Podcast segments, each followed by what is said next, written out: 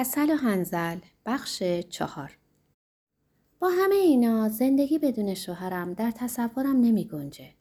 می‌خواستم دوستش باشم اما دوستی سرش نمیشه. عشق آه داستانی قدیمیه. نمی‌دونم چقدر طول کشید. یه سال دو سال یادم نیست. یه دفعه تموم شد.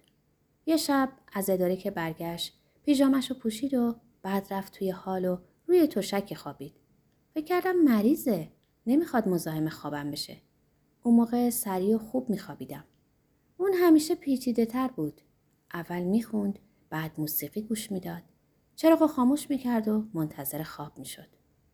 گاهی تمام شب بیدار بود. به من می‌گفت ساعتها منتظر قطاری میشم که نمیاد یا اینکه ایستگاه اشتباه می‌گیره. این داستان قطار اعصابم رو خورد کرد.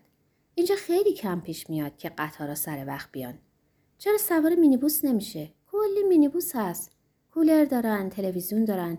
سریال های ترکی یا برزیلی دوبله شده به عربی محلی رو پخش می‌کنن. نوشیدنی خنک میدن. حتی یه پاکت کوچیک چیپس میدن. اما لجبازه. منتظر قطاره. ادهی منتظر عشقی عظیم میمونند. اون به قطاری راضیه. چند بار بهش گفتم که خونمون روی ایستگاهی متروکه بنا شده. به خرجش نمیره. عجیبه. از اون موقع تنها میخوابم. اوایل برام خوب بود. حتی درش یه جور آرامش می‌دیدم. اما با گذر زمان اعصاب خورد کن شد و صد البته غیر قابل درک. خواستم باهاش درباره این وضعیت تازه حرف بزنم. هدفون گذاشت و چشماشو بست. همه چیز روشن بود. بچه ها متوجه چیزی نشدن. این مرد، این شوهر، مدتها انتظارش رو کشیده بودم. اواخر سالهای پنجاه به دنیا آمدم. تنجه که شهری بین بود و پدرم از اون زیاد حرف می‌زد شهری شده بود که داشت چهره عوض می‌کرد.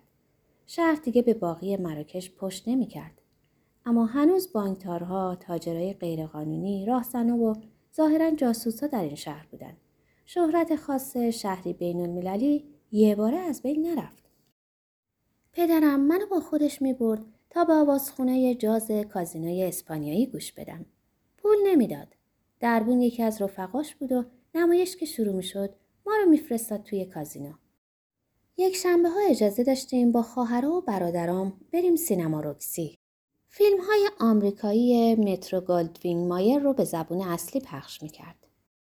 مترو گلدوین مایر شرکت معروف آمریکایی که نشان آن شیری در حال غریدن است. چند تا زبون بلد بودیم. دست کم با سرخوشی ناخونکی به زبونا می زدیم.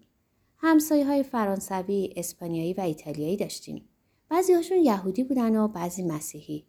چشمانم به جهانی رنگارنگ باز کرده بودم. پدرم در قسمت قدیمی شهر مغازه کوچیک داشت. درست روبروی کلیسایی که بیشتر اسپانیایی ها به اون می اومدن. کم و کسری نداشتیم اما پدرم به ما یاد می‌داد که مقتصد باشیم. یادمه که چراغای خونمون کم نور بودن. همیشه خونه تاریک بود. به این نور بیرمق عادت کرده بودم. قدغن کرده بود وقتی دست و صورتمون رو میشوریم شیر آب و باز بذاریم. فقط نهار مهم بود. گوشت کم، سبزیجات زیاد و مرکبات زیاد. جمعه ها می‌تونستیم مرغ بخوریم. مادرم مرغ و چهار تیکه می‌کرد و دو بارونو با سبزیجات فراوون میپخت. وقتی مهمون داشتیم که خیلی کم اتفاق میافتاد مادرم به دستور پدرم به قدر کافی گوشت رو نمیپخت. همیشه از خودم میپرسیدم چرا گوشت اینقدر سفت و تقریبا غیر قابل خوردن بود. مادرم گوشتا رو دوباره بر می داشت و تمام هفته با همون گوشتا برامون تاجین میپخت. باید فکر همه چرا کرد. پدرم از آدمایی به خش بعدش میومد. می‌گفت بی مبالاتن. بهش حق می‌دادم. منم از اصراف و بریز به پاش وحشت داشتم. با مادرم پارچه های ارزون می خریدم و خودم برای خودم لباس می دوختم. این مدل زندگی برام رضایت بخش بود. نمی‌دونستم پدرم از روی ضرورت صرف جو بود یا خودش می‌خواست خصیص باشه. نتیجه یکی بود. همیشه به ما می‌گفت یه پستام یه پستای. دلم می‌خواست جوابشو بدم. خب معلومه. سه تا خواهر و دوتا برادر بودیم. تو خونه صلح و آرامشی حکم فرما بود که هممون به ملال دچار کرده بود. اصل بر این بود که دعوت های فامیل و همسایه ها رو رد کنیم. پذیرفتن شام یا نهار ما رو مجبور می‌کرد که اونا رو دعوت کنیم و اینم مستلزم مخارجی بود که از عهده پدر مادرم خارج بود. با هم دیگه کنار می اومدیم و به کسی نیاز نداشتیم. دست آخر فهمیدم که پدرم در چشم و دلش چرتکی داره. جنگ ریف رو دیده بود و پس از اون جنگ جهانی دوم رو. می‌دونست نداری و قحطی چیه. خواهر بزرگم زهره می‌خواست با یکی از پسرموها که پنهانی باهاش سر و سری داشت ازدواج کنه. روزای تعطیل قرار میذاشتن. نامه مینوشتن. ورده کنیز سیاه و پیر نامرسونشون بود. اون موقع دیگه کنیز نبود. امام قبل از جنگ از گینه اونو با خودش آورده بود. مخفیانه کار پستی رو می‌کرد. از این کار خوشش میومد. پسرمم آدم ثروتمندی بود و پولی رو که از پدرش به ارث رسیده بود با دست و دل بازی خرج می‌کرد. پدرش پس از جنگ لباسهای دست دوم آمریکایی وارد می‌کرد و با آفریقا بدبستون تجاری داشت و ثروتی به دست آورده بود. اصلا توی کت پدرم نمی‌رفت که زهره با این آدم بیمبالات ازدواج کنه. می‌گفت ما رو به خاک سیاه میشونه. مادرم راهکارهایی اندیشید و به دخترش پیشنهاد کرد که با معلمی ساده ازدواج کنه. برای پدر مادرم داماد ایدئالی بود. ساده یا حتی فقیر. همین موضوع خانواده رو مجبور نمی‌کرد که برای مراسم عروسی و خرجای بعدی زیاد هزینه کنند. اینطور شد که زهره با اینکه عاشق پسرموش نورالدین بود با عبدالسلام معلمی که هشتش گروه نوهش بود ازدواج کرد. مقاومت کرد، اعتصاب غذا کرد. اما ابهت پدرم و اعتماد بی قید و شرط مادرم به اون که زور پدر رو بیشتر کرده بود دست آخر مقاومتش رو در هم شکست. وقتی حسای عاشقانش به نوردین و با مادرم می‌گفت اونو عصبانی می‌کرد. عشق فکر می‌کنی تو فیلم های آمریکایی زندگی می‌کنی؟ فکر می‌کنی من قبل از ازدواج پدرتو دوست داشتم؟ اینجا عشق بعدم میاد. قبل از ازدواج هرگز. عشق رو پایه های منطق و عادت می‌سازیم. خودت می‌بینی خیلی زود نوردین رو فراموش می‌کنی. آدم ولخرج و بیکلاسیه. زهره تمام عمرش بدبخت بود. نه که شوهرش آدم دوست داشتنی نباشه. اما زهره دوستش نداشت و ناسازگاری می‌کرد. به افسردگی حادی دچار شد. دوره بود که در بیمارستانهای روانی از شوک الکتریکی استفاده می‌کردند. شوک های الکتریکی نابودش کردن و دست آخر جونش رو گرفتن. مادرم می‌گفت چشمش زدن که مریض شد. کس کار پسرمو چشمش زدن. عین خیال پدرم نبود. به گفتن این جمله اکتفا کرد. خواست خدا بود. مگه کسی می‌تونه جلوی خواست خدا وایسه؟ خواهر دیگم قیسه با مردی فقیر با یه پینه دوز ازدواج کرد و بدون اعتراض سرنوشت خودش رو پذیرفت.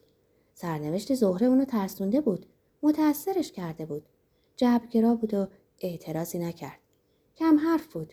وقتی از اون در مورد زندگیش میپرسیدن سرش رو به آسمون می‌گرفت و می‌گفت الحمدلله خواست خدا این بود. بچه نداشت. حتی یه لحظه به ذهنش خطور نکرد که ممکنه مشکل از شوهرش باشه.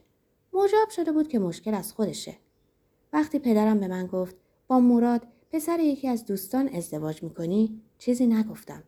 مادرم رو معمور کرده بود تا همین حرف رو به من بزنه. اونو نمیشناختم و از مادرم پرسیدم که می‌تونه عکسی به من نشون بده تا ببینم چه شکلیه یا نه. یه عکس سه در چهار نشونم داد. یه مرد جوان با کچلوار و کروات. عینکی. زول زدم به عکس. سعی کردم خودم رو در آغوش این ناشناس تصور کنم.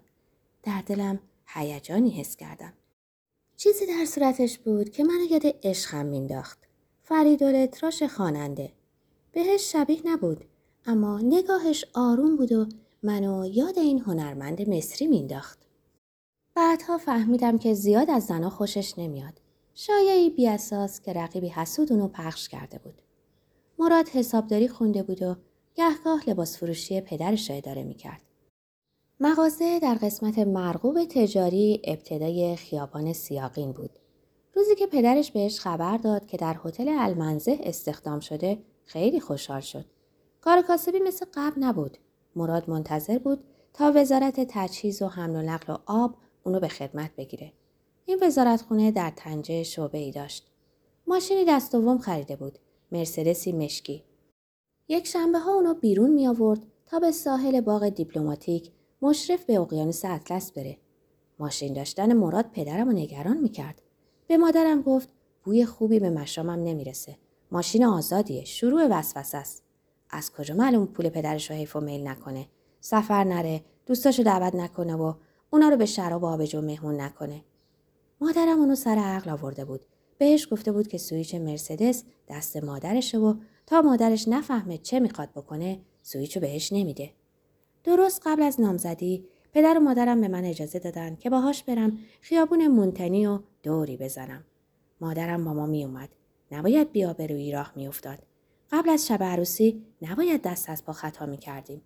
وقتی جلوی کافه در دماغه اسپارتل ایستاد مادرم پیشنهاد کرد که توی ماشین بمونیم و از منظره لذت ببریم. مراد اصرار کرد که در کافه ما رو به چیزی مهمون کنه. انکار معدبانه اما قطعی مادرم. از کیفش فلاسک و لیوان در آورد و شیر قهوه به ما داد. درست پیش از اومدن اونو درست کرده بود. بیسکویت خونگی آورده بود. در سکوت قهوهمون رو میخوردیم و غروب خورشید رو تماشا می‌کردیم. سرخی آسمون خیلی زیبا بود. معذب بودم اما مراد می‌دونست که خانوادهمون به خصاست شهرند.